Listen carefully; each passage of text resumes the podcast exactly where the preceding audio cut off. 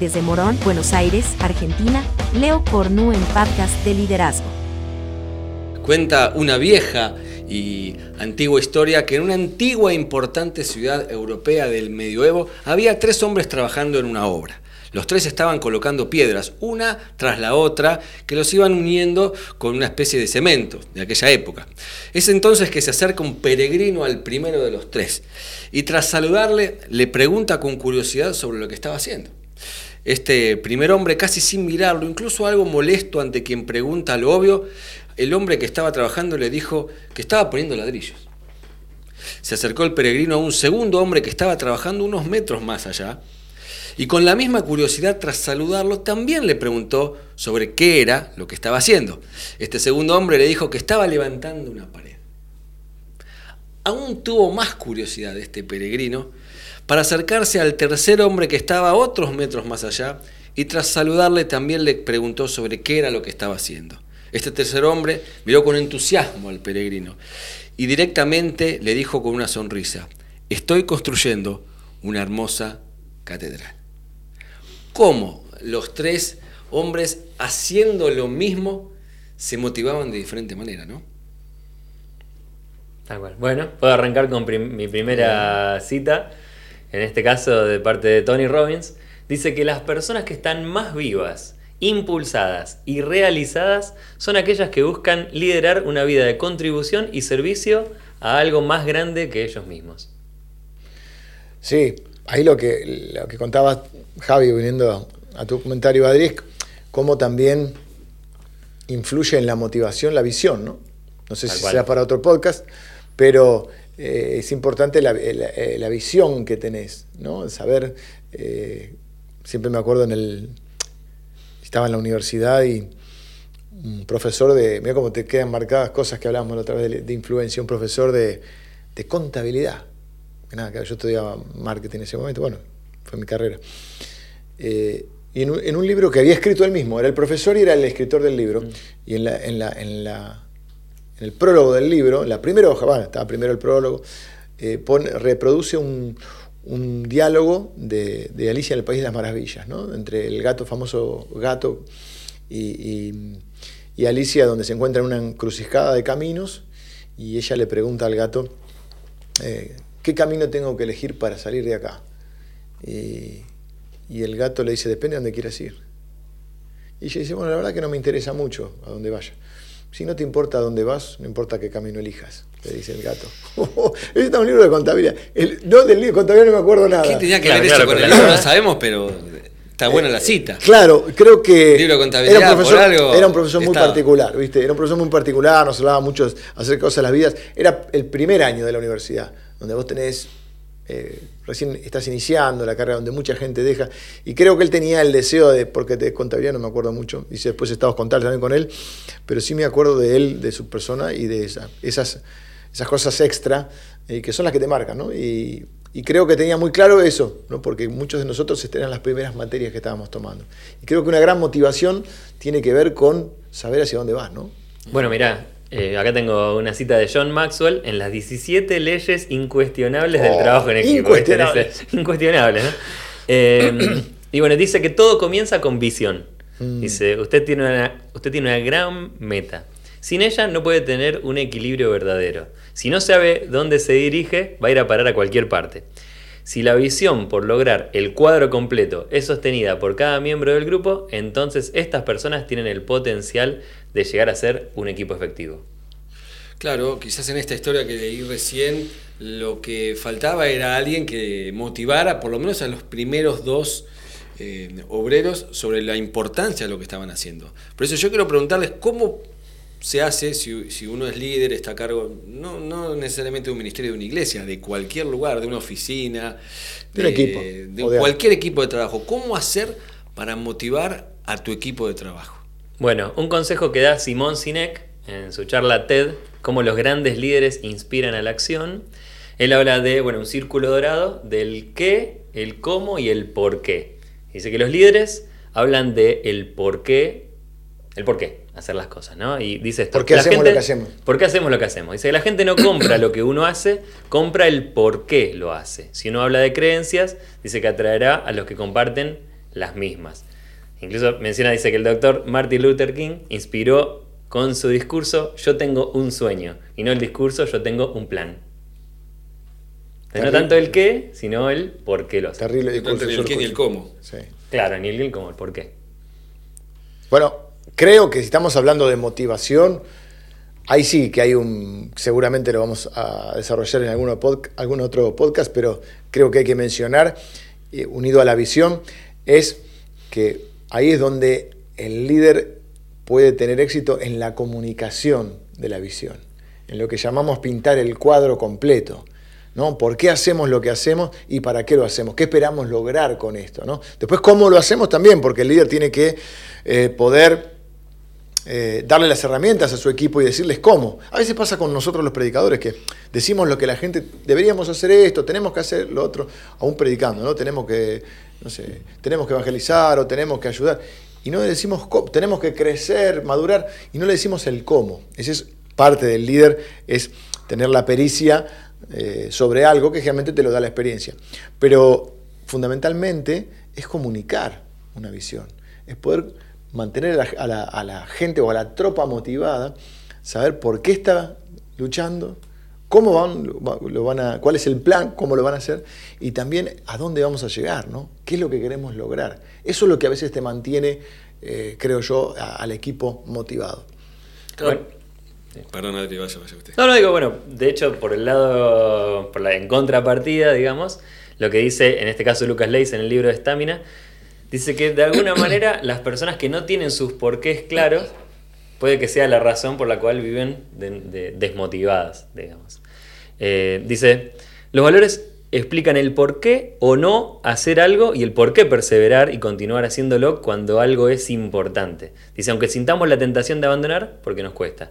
La razón de que haya tanta gente débil de voluntad en el mundo, dice, es que no tienen sus porqués bien claros. Los perdieron en el camino o tal vez nunca los tuvieron. Pienso que a veces nos toca hacer cosas que quizás son menos agradables, Claro. menos vistosas. Exacto. eh, quizás algunas hasta diríamos desagradables, pero si uno entiende por qué eso es importante para el cuadro completo, quizás lo haga con más ganas, quizás lo haga con más diligencia, eh, quizás lo haga con más felicidad. Bueno, acá estamos hablando de motivarnos, eh, no a nosotros todavía, estamos hablando de motivar a un grupo, ¿no? Sí. Creo que hay dos, dos cosas que son, a mi modo de ver, importantes. Una es el formar, que todos, todos los seres humanos creo que tenemos un poco la idea, la, no sé si la necesidad o, o dentro nuestro el deseo de formar parte de algo que sea más grande que nosotros y que nos trascienda, ¿no? Cuando uno forma parte de un equipo. Entonces sabe que dentro de un equipo te toca hacer una tarea. Como yo digo, no, no todos podemos hacer el gol. Uno tiene que ser el arquero, uno tiene que recuperar la pelota y otro tiene que tirar el centro, dar el pase para que el otro haga el gol. Bueno, mirá Y que no dice es- Erwin Magic Johnson. ¿no? Que es, Magic Johnson. Sí, dice, no todos en un equipo campeón reciben publicidad, pero todos pueden decir que son campeones. Todos se llevan la medalla. O como se dice, saben cuánto pesa la Copa del Mundo. Pero ahí vos tenés una cosa, vos tenés un espíritu de equipo que desarrollar. Eso es muy importante, que las personas se sientan parte de un equipo, aunque vos decís, quizás su, su tarea eh, no parezca relevante. Y ahí entra lo otra, la otra cosa que quiero mencionar. Una es que se sientan parte de un equipo, ¿no? Eh, y la otra que sientan o comprendan por qué es importante su tarea, ¿no? Claro. Como este decimos, ¿no? Este, es importante que estás poniendo este ladrillo porque acá se, va a construir, se está construyendo una catedral. Entonces, si vos no pones ese ladrillo, la catedral no va a tener buenas paredes. Entonces, de alguna manera decir por qué es importante tu tarea. Tenés que motivar al grupo en general hacia, un, hacia una misión y, a y motivar a cada persona para que entienda no solo el cuadro general, sino por qué es importante lo que hace. Nosotros hoy, para que este podcast pueda llegar a mucha gente y, pueda bendecir, que es lo que queremos, bueno, hay alguien que tiene que darnos sonido acá para que esto se escuche. Hay alguien que da imagen para que esto se escuche. Hay alguien que lo va a subir en la red para que esto se escuche. Entonces, muchas veces creemos que solo nos motiva lo que es visible. Sin embargo, eh, creo que lo que nos hace motivar y nos, nos gratifica el sentir que fuimos útiles, que lo que hicimos sirvió para algo. Tal cual. Yo creo también eh, que el buen clima de trabajo también es motivador. digamos, Claro. el, el buen Sí. trato en el equipo, la, la química, como quien diría, me parece que también ayuda a que la gente eh, venga motivado a hacer algo que quizás no es o no parece trascendental, pero el hecho de compartir y de que, no digo que seamos todos amigos, pero de- del buen clima que se genera, es motivador también. Bueno, ahí tenemos varias cosas. Te- tenemos valoración por un lado, porque estamos valorando, la, la persona tiene que sentirse valorada. Al explicar eh, la importancia de su función y pintar el cuadro, también eh, ayuda a ese fortalecimiento de la... se, siente legitimada. Claro, y además siente que, digamos, eso que decíamos del clima de trabajo, no viene, o sea, lo viene a hacer por convicción. Es muy, aún en trabajo que te paguen o no te paguen. Fíjate que aún en trabajos donde vos recibís un sueldo, digamos, la motivación sería el sueldo, el salario, sin embargo, también intentan establecer las organizaciones estrategias de, de motivación independientemente o fuera de lo que es la, la- recompensa económica. Y hay como dos escuelas, ¿no? La escuela que te tiene que, que más antigua quizá, que te tiene que controlar y que estás, digamos, bajo sospecha, sos, sos, eh, sos sospechoso de no cumplir tu trabajo, o las otras que prefieren trabajar sobre la motivación positiva. Esta es la motivación negativa, si no lo haces, te echo. La otra es, no, no, eh, vos sos valioso para la organización, vos sos importante, no solo te queremos eh, darte una, compensación económica, queremos que estés feliz, queremos que, que te desarrolles, nos importa tu desarrollo profesional. Es decir, hay una comunicación de la valoración, además de una comunicación de la misión o de la visión. Claro. Bueno, una de las cosas que genera, creo, un buen clima es precisamente que todos tengamos un enfoque puntual que va más allá de todos nosotros y que no nos haga sino enfocarnos en cuáles son nuestras diferencias, cuáles son los problemas, cuáles son las cosas que me tocan hacer y que no me gustan. Digamos, es un tema también de enfoque, ¿no? Así, bueno, más allá de lo que yo pueda estar hoy, me adapto o no me adapto en relación a esto porque es importante, porque es más grande que... e- Ese interés es mayor que, bueno, lo que yo puedo estar ahora eh, dispuesto a hacer no. Mira, fíjate, Ray Kroc, ¿no? Que. Que Para, es para, para, ¿quién es Ray Kroc? Ray Kroc, Ray Ray, Kroc. Ray Kroc, Ray Kroc. ¿No lo conoces a Ray Kroc? Va. Yo sí lo conozco porque frecuento mucho. Bueno, Ray Kroc, que es el de. Entré justo, en- me hiciste dudar, me, me estoy confundiendo dos, pero es el, que- el de McDonald's. Sí, es el quien de alguna manera extendió o expandió todo el, el- Ah, vi la película. La organización de grande, una persona grande, que eso está bueno. Bueno, no dice, tan bueno, grande, no yo tan soy-. Tenía- yo ya yo soy- que tenía mi edad cuando lo empezó. Cuando Sí, lo empezó. bueno, pero no, no es un chico, si uy, yo a veces no arranqué de chico, no, mira, este hombre de grande arrancó. No la Sí, más, no la más. Hizo un. Otro gran tema para otro podcast. Sí, otro gran tema. Claro, ¿cuándo arrancar? El paso del tiempo. Eh, un proyecto internacional en, en todo el mundo, bueno, McDonald's es impresionante, ¿no?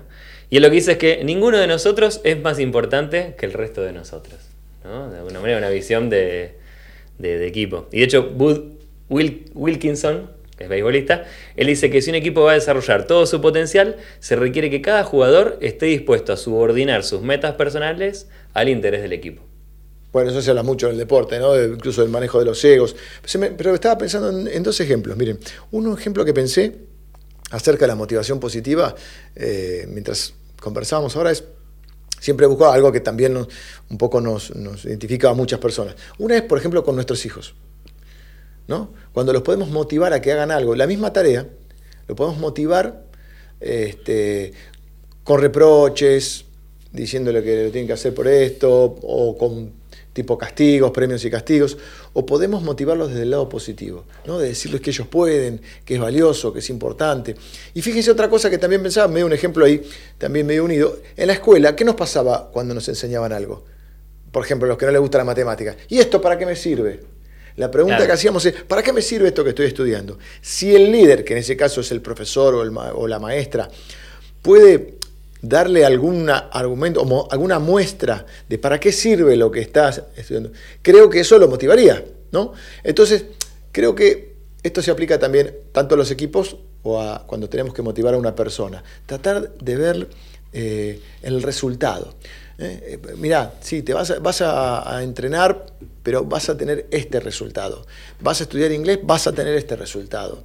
Eh, te levantás para trabajar temprano, vas a tener este resultado. ¿no? De alguna manera, eso creo que es lo que es un, un gran motivador, un aliciente, ¿no? Mostrar lo que hay al otro lado del, del- Si es que si pusiéramos una pared que hay que saltar, ¿qué hay del otro lado de la pared? ¿no? Y esto creo que cada uno tiene que aplicarlo también en el área donde, bueno, precisamente eh, va a desarrollar el, liderazgo. Es decir, bueno, puede ser en el trabajo, puede ser en un ministerio en particular, que generalmente hay una visión más allá de, de, lo que uno está como predefinida, digamos, ¿no? Está como predefinida. Es decir, bueno, estoy en el ministerio de matrimonios, o vamos a hacer un estudio bíblico, un grupo pequeño. Bueno, ¿por qué venimos acá? Porque aprendemos la palabra de Dios, porque la palabra de Dios transforma la vida de la gente, porque de, alguna manera tienen, vas a tener fruto en tus relaciones, bueno, todo lo que, de alguna manera, algo más allá de decir, bueno, hay que hacer, no sé, poner el, café, para preparar el café. Digamos, ¿no? El tema es cuando no podemos explicar por qué hacemos lo que hacemos, ¿no? Mm. Claro.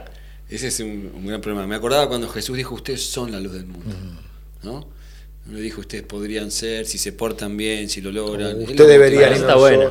Y, ello es interesante porque venían de un contexto, eh, los judíos venían de un contexto donde, por ponerlo de alguna manera en una, palabra, los profetas eran medios paleros. Eran siempre medios paleros. También que tenían los israelitas sus, sus, sus, idas y venidas, ¿no? Entonces Jesús viene a afirmarlos. Viene a afirmarlos que son amados por el Padre, que son cuidados por el Padre. Usted sabe, el Padre sabe qué cosas ustedes tienen necesidad. Ustedes son la luz del mundo, ustedes son la sal de la tierra. Es decir, eh, los afirma por el lado positivo.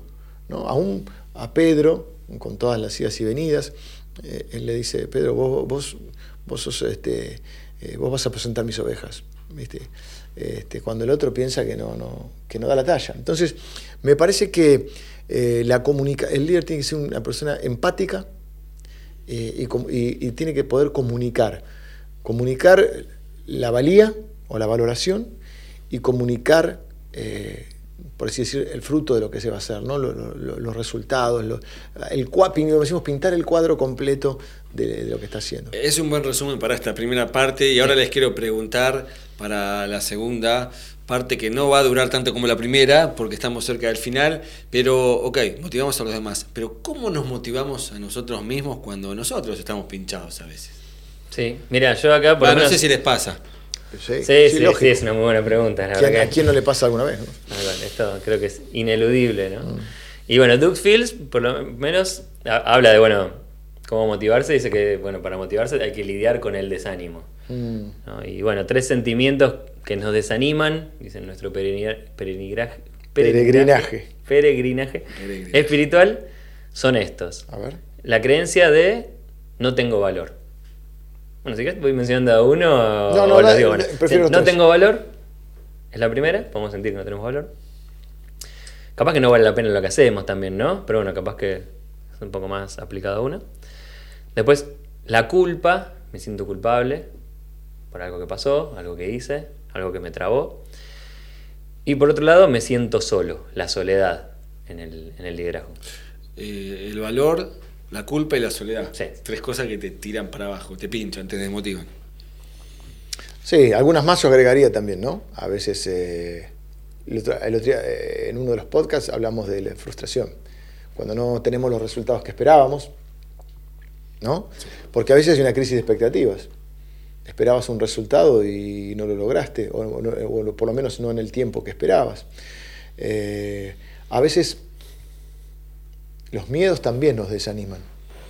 Los miedos, miedo siempre futuro hablamos, ¿no? Ese falso profeta llamamos nosotros que es el miedo. Y otra cosa que a veces desanima, o por lo menos a mí, a veces, te puede, depende cómo lo tenés que, eh, viste que dice que no es lo que te toca vivir, sino cómo lo afrontas. A veces la magnitud de la tarea.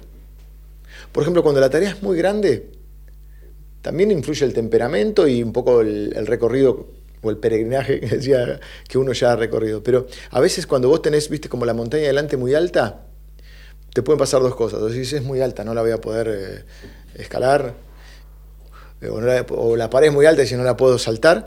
Y hay otras personas que temperamentalmente dicen, no, es muy alta, voy a tener que tomar más carrera para... O sea, los motiva una tarea más grande. Creo que el líder tiene que saber eh, cómo transmitir eso. Porque a veces está bueno tener sueños, está bueno, pero tienen que ser también alcanzables. Quizá a veces esto nos sirve para automotivarnos. Si tenemos una tarea muy grande, dividámosla en etapas. No querramos escalar el Everest si nunca escalamos una montaña? ¿No? Eh, etapabilicemos, pongámonos metas intermedias. Si no, nos vamos a desanimar porque no vamos a. No, no, no, vamos a la primera. Nos toca, no sé, te invitan o empezás a predicar. Sos un predicador y, que está iniciando su camino. Y te va a ir, no, no, te va a ir quizá como esperabas. No vas a ser eh, Billy Graham o Anaconda el primer día. Bueno, ahí está, mencionaste algo que es la trampa de la comparación. Claro. De alguna manera uno capaz iniciando en algo mm. y bueno, sí, capaz anhelar estar hacerlo como alguien que tiene muchísima más experiencia, ¿no? Tómalo como inspiración. bueno, eso es una trampa que nos puede realmente desanimar. bueno, esto no es para mí.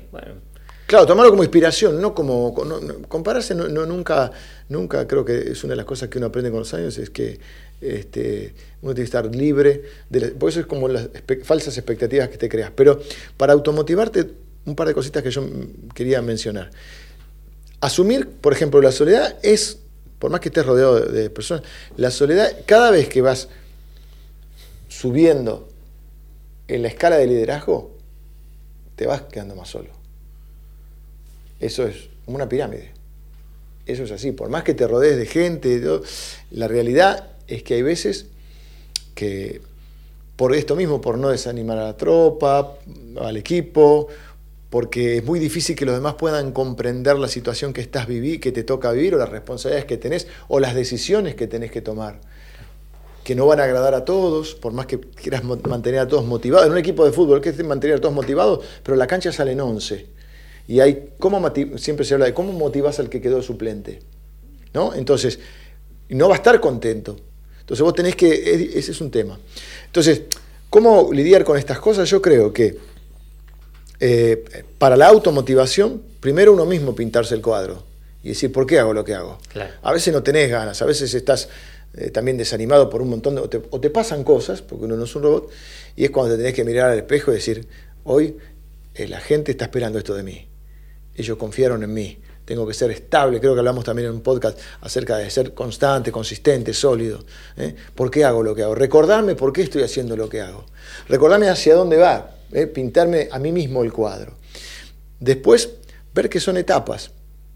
Y que si logro esto, si hoy me lo puedo levantar, si no sé, alguien se puso la meta de bajar de peso, eh, ¿por qué me tengo que levantar hoy? Bueno, hoy no es lindo levantarme, hoy me van a doler los músculos, pero mañana voy a estar contento con el resultado.